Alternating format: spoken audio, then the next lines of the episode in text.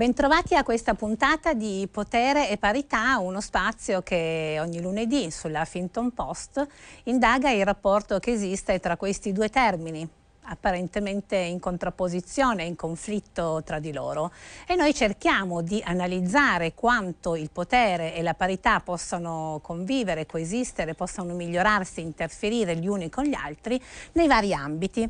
Oggi andiamo nell'ambito della letteratura, un'alta letteratura con una uh, scrittrice conosciuta a tutti, Teresa Ciabatti. Buongiorno e benvenuta Teresa. Buongiorno a te. Tu sei finalista allo Strega con, con questo straordinario libro che ho avuto il piacere di leggere, Sembrava bellezza. Eh, poi hai scritto altri libri importantissimi, La più amata, sei arrivata tra i cinque finalisti del premio Strega nel 2017, ma mi piace citare anche altri libri importanti, altri romanzi, Adelmo torna da me, L'estate del mio primo bacio, eh, poi Giorni felici, Il mio paradiso è deserto e tutti i santi. Insomma, sei giovane ma hai già una bibliografia importante alle tue spalle. Eh, l'ultimo libro appunto sembrava bellezza. Intanto la bellezza sembrava bellezza, che cosa sembrava? Tutto, perché tutto, tutto, abbiamo l'illusione, diciamo, specie in, in, in, giovinezza, no? Pensiamo, abbiamo avuto l'illusione che, che, che, che, fosse bellezza, che fosse anche che durasse, mm. ma anche se eh, ma anche dolore, nel senso che la, la, scoperta tardiva, diciamo, queste protagoniste del libro, è un romanzo al femminile, e sicuramente la protagonista e la voce narrante eh, scopre a 47 anni, quindi tardi, che nemmeno nella, nell'emarginazione dell'adolescenza, che lei era, era, messa un po' così in disparte, era eh, grassa, brutta, e, e, nemmeno in quello è stata unica, eccezionale, mm. perché... Eh, la, la, sofferenza dipendeva appunto da, dall'età mm. e quindi riguarda tutti i corpi, riguarda i corpi belli, riguarda, riguarda i corpi brutti, grassi, magri, insomma, ecco, eh, questo, questo, rapporto con il corpo nel, nel, mondo femminile, nel nostro mondo femminile è estremamente importante, in particolar modo nella nostra cultura italiana è importante il rapporto con il proprio corpo. Tu come lo interpreti questo, questa quasi ossessione che si hanno eh, rispetto al proprio corpo? Poi hai detto una cosa molto interessante, di solito diciamo bisogna accettarsi per come sia e tu non lo pensi, non la pensi così forse? No, io eh, nel senso, io anche come, come esperienza mia personale, diciamo di, uh, la mia esperienza di adolescente ormai sì. tanti anni fa, eh, però io credo che la vergogna che, che ho provato io, uh, uh, la vergogna del corpo, il conflitto, uno è sempre in conflitto mm. col proprio corpo, sia qualcosa da um, preservare mm. e quindi è un bene che la società intorno si adoperi per, eh, se vogliamo diminuire la paura che soprattutto un adolescente, un ragazzo può avere nell'esporsi, nel, nel, nel mostrare il proprio corpo, insomma, però, però la vergogna è, è, mm, secondo me qualcosa di positivo, cioè io per esempio sono diventata scrittrice, per me la vergogna è stato un gran motore. Mm, in che e, senso? Beh, perché piano piano, intanto diciamo proprio il mio essere marginale mm. ha addestrato mai stata protagonista di niente, quindi eh, per, eh, per, quello che ero, ma soprattutto, e questo è, è, molto forte nel romanzo, per, eh, perché lo, lo, lo, do a tutti i personaggi per quello che percepivo, cioè conta più il percepito eh, della realtà. Mm. E, mm, e, e, quindi eh, comunque il mio essere marginale ha addestrato uh, un, uno sguardo da testimone, quindi poi mi ha permesso di diventare scrittrice sicuramente. Mm. E, e, e, tutti i miei libri hanno, eh, in tutti i miei libri c'è molto forte come mh, mm, eh, veramente motore la vergogna, mm. eh, che è la vergogna non solo del corpo, ma la vergogna sociale, ogni tipo di vergogna. Però eh, la vergogna mette in moto tanto altro e, e spesso, molto spesso, a proposito di potere, eh, definisce anche i rapporti di potere. Esatto. Eh, a proposito appunto di, della vergogna, spesso si, eh, si, associa anche alla vergogna il sentimento del, del dolore, della paura che sono due sentimenti forse noi anche come madri, come educatrici eh, verso i nostri figli abbiamo sempre timore che loro eh, abbiano paura, invece la paura è un sentimento ovviamente nella sua eh, dimensione non patologica, ma è, un, è il sentimento che preserva l'essere umano tu che come mai è così centrale in quest'ultimo libro in particolare il tema della paura? Ma guarda, eh, per esempio, la madre, la, la, la, voce, la protagonista di questo romanzo a un certo punto inizia adolescente e poi si ritrova 47enne, ha una figlia di 23 anni che la sopporta poco e cerca eh, di, di, di, insomma, di, allontanarsi tantissimo da lei, studia fuori, poi... Ma ehm, questa, eh, la protagonista ha eh, desiderato mm. fino a a farla diventare un'ossessione che la figlia non avesse, eh, già dalla nascita in poi osservandola, non avesse il suo corpo per risparmiarle eh, la sofferenza che ha avuto lei mm. e, e, anche la paura. E, e io credo che il, il, più grande sforzo che eh, forse debbano fare i genitori, soprattutto le madri, è quello di staccarsi dai, dalla proiezione, dall'ideale di figlio. Ehm, e, e, permettergli di, di, di, vivere, di sperimentare, di appunto di, di sentire vergogna, di, fare tutto quello che hanno fatto loro, perché non va risparmiato. Eh, questo questo sentimento. Sono, sono, molto d'accordo, talvolta appunto la nostra idea di educare eh, ehm, sembra che mm, travalichi l'idea che abbiamo di fronte a un essere umano con le sue specificità che non sono necessariamente, anche se sono i nostri figli e le nostre figlie, non sono esattamente quelli che noi abbiamo immaginato no? quando aspettavamo questa, questa loro nascita. E meno, meno male, male. hai perfettamente ragione, sono molto d'accordo, meno male anche perché si spera che siano anche migliori no? di, di, noi, di quello sì. che noi siamo stati ed è così sicuramente. Per esempio io me, la, me l'avrei immaginata la mia proprio una bambina rosa, col tutù rosa che passava per casa e le avevo già apparecchiato tutta una stanza con... Eh, eh, casa delle bambole, eccetera, eccetera, tutti i giocattoli che pensavo io, che volevo io. e lei, per fortuna, avendo una sua personalità, appena potuto, ha rifiutato. Era, era dark fin da piccola. E, e quindi, insomma, eh, eh, in realtà, eh, diciamo, questa formare la personalità è, è, la conquista più grande che può fare un bambino eh, crescendo. Quindi io ora eh, osservo, anche conosco a dieci mm. anni questo, questo, essere umano che non, non, è al di fuori, per fortuna, era al di fuori della mia immaginazione e quindi mi, mi sorprende ogni volta perché mh, era oltre le mie eh, capacità immaginative. Eh, questo è stupendo. Meglio, meglio si vedrà. questo è stupendo. Teresa, tu nel tuo libro eh, sei una grande intanto conoscitrice dell'animo femminile perché comunque lo indaghi fino in fondo e anche in maniera reale, non, non, non, metti, non metti, lo zucchero dove, dove, non serve perché la vita eh, è fatta così. Però mi, eh, mi, mi interessa molto questa, questi due periodi della vita, l'adolescenza e 47 anni, diciamo una donna di quella che una volta si definiva una donna di mezza età. Esattamente male. Eh. No, non c'è niente di male anche perché sul, sul dello scorrere del tempo nessuno, nessuno, ne può far nulla, quindi sì. bisogna lì veramente accettare il tempo che passa.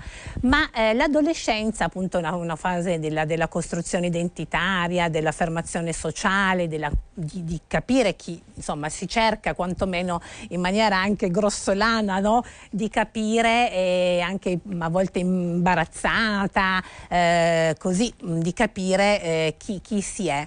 E poi anche in un certo senso eh, la mezza età, la mezza età eh, c'è il tema della menopausa, delle donne, insomma comincia una nuova fase della, della, vita. In qualche maniera corrispondono anche nel tuo modo di raccontare eh, l'animo femminile, questi due momenti dell'esistenza umana? Sì, perché, perché sono due cambiamenti, eh, due momenti di grosso cambiamento fisico, quindi il passato dall'infanzia all'età adulta e, e poi la mezza età e tutto quello che è il cambiamento del corpo ovviamente mm. eh, io sono molto affascinata dai personaggi che non vivono uh, ammesso che sia possibile vivere esattamente il momento i, i, i, che stiamo vivendo sì. eh, però mi piacciono molto quelli o fermi nel tempo o un po' indietro. Mm. E la mm. mia protagonista è almeno un 15 anni indietro mm. rispetto alla sua età reale,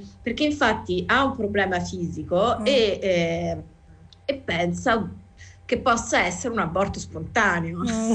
e invece per pausa e questo significa che si colloca è, è, appunto con almeno 15 anni, si colloca almeno 15 anni prima e, e è abbastanza struggente. E, così trovarsi di colpo a, a, con, con, con, un dato concreto uh, che, ti, che, ti, dice il tempo esatto. Sì. E, e, lei, mh, mm, ecco, que, lo, ne prende consapevolezza tutto insieme mm. di, avere, di, avere, 47 anni, di, di, insomma anche di non poter più avere figli.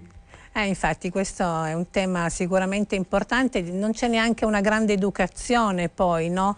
vari, alle varie fasi della vita e secondo me anche, non so se sei d'accordo anche tu, eh, sul tema del rapporto tra le donne e la sessualità, c'è un, un, buco nero immenso che non è mai stato risolto ed affrontato in maniera adeguata nel nostro, eh, nella, nelle nostre culture in generale, non parlo solo del, dell'Italia, poi in altre culture ancora peggio dove la donna non ha una sua diciamo, eh, possibilità di, eh, di, di, di, un piacere sessuale, no? è semplicemente un oggetto nelle mani eh, degli uomini. Rimane un tabù eh, perché questa scrittrice, questa sì, protagonista del romanzo fa reportage eh, ci sono de- delle voci sul- sull'anoressia e, e, prende tre cati di ragazzine e questo reportage tra l'altro io l'ho fatto veramente. Ah, bravissimo di vabbè, una struttura, sì, una struttura eccellente di eccellenza.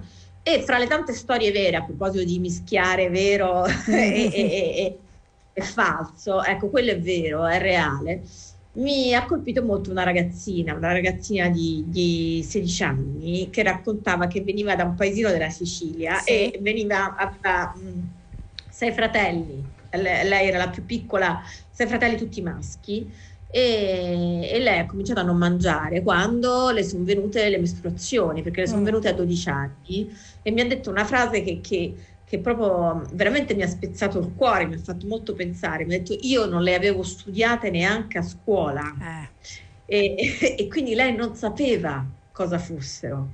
Eh, e, e stiamo parlando di una ragazzina... Eh, di oggi. Esatto. E, e, e, è arrivata totalmente impreparata e poi lì ovviamente il desiderio di fermare il tempo, il desiderio di così, quindi non mangiare, tutto quello che, che, che ha comportato questo è arrivata all'anoressia. Però il fatto, quello che tu dicevi è molto giusto, che ancora eh, noi... Mh, mm, eh, più, uh, ci sono molti più tabù di, su, sull'informazione, su, sull'educazione eh, da, proprio al corpo eh, della donna, da, da, ragazzina fino all'età adulta, alla mezza età che comprende anche il piacere, il sesso, tutto.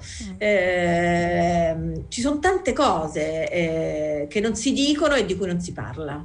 E infatti questo è veramente un grosso, un grosso, problema perché poi impatta sulla salute. A proposito, in questo periodo il tema della salute ne abbiamo fin sopra i capelli, no? sembra sovrastare tutto, poi quando parliamo di salute ci dimentichiamo, mi riferisco in particolar modo, so che sei d'accordo sul tema della DAD, di cui noi madri, anche padri, insomma, rivendichiamo l'assoluta negatività rispetto a tutte le, le, necessità di una, di una vita reale eh, che, che, anche la letteratura dà, perché non è, la stessa, non è lo stesso, eh, non è, sì. è l'immaginazione della letteratura, no? Ci vuoi dire qualcosa in merito a questo?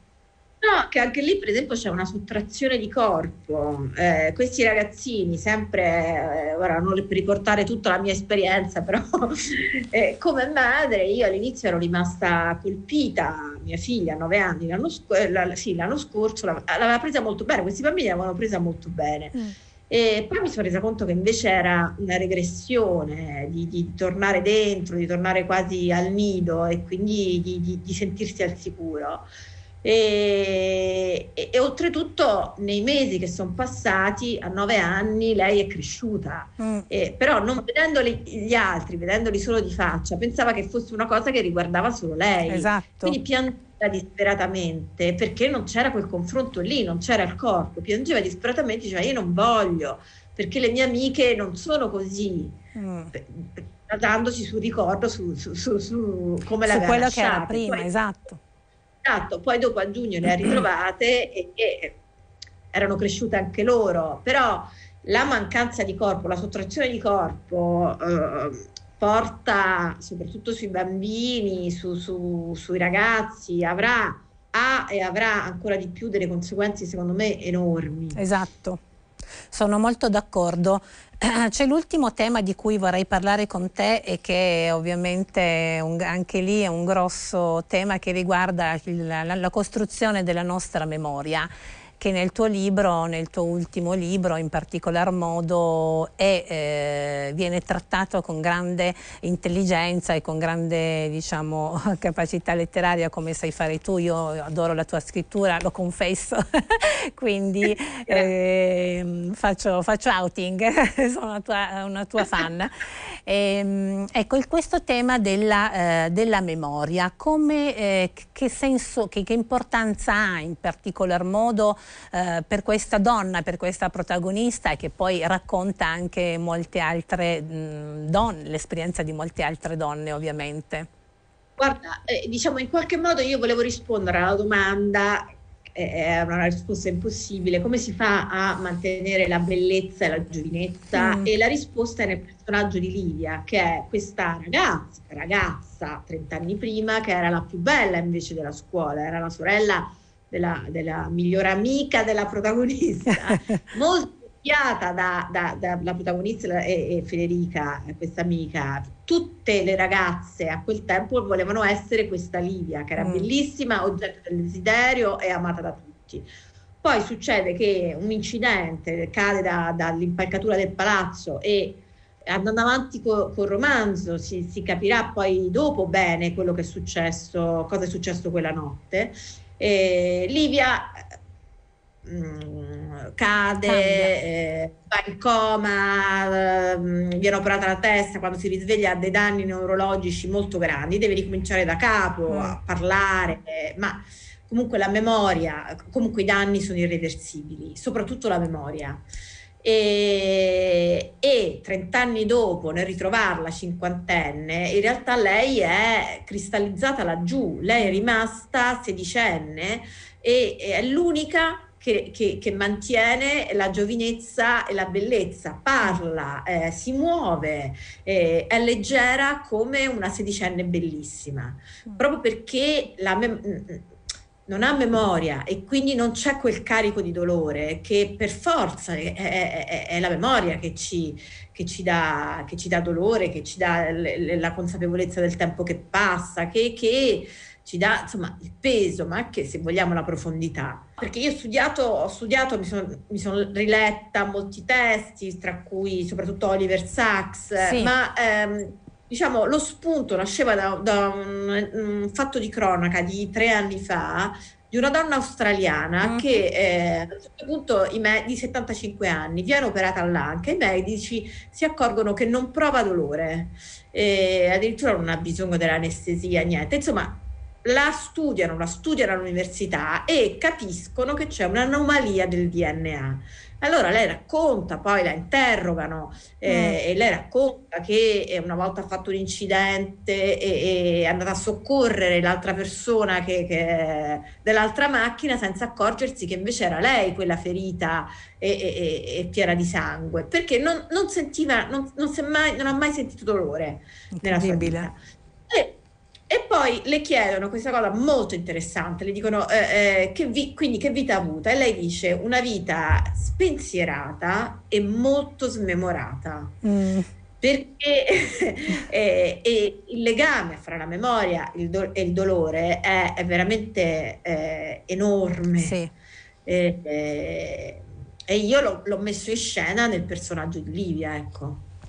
Beh sì, è veramente un personaggio molto interessante questa, questa donna, questa Livia, veramente racconta, racconta, tanto di quello che noi siamo, di quello che vorremmo essere, di quello che non saremo mai, insomma tante cose, eh, tante aspettative nella stessa, nella stessa donna, insomma tu racconti l'essere umano com'è, senza, eh, senza veli. Allora Teresa, noi Ciabatti, noi ti, ti salutiamo, ti ringraziamo per questa bellissima conversazione.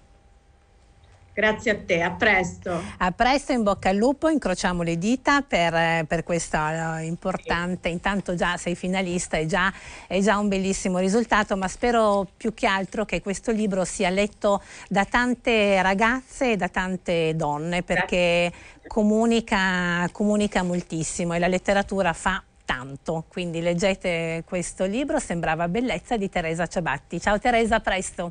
Ciao, a presto.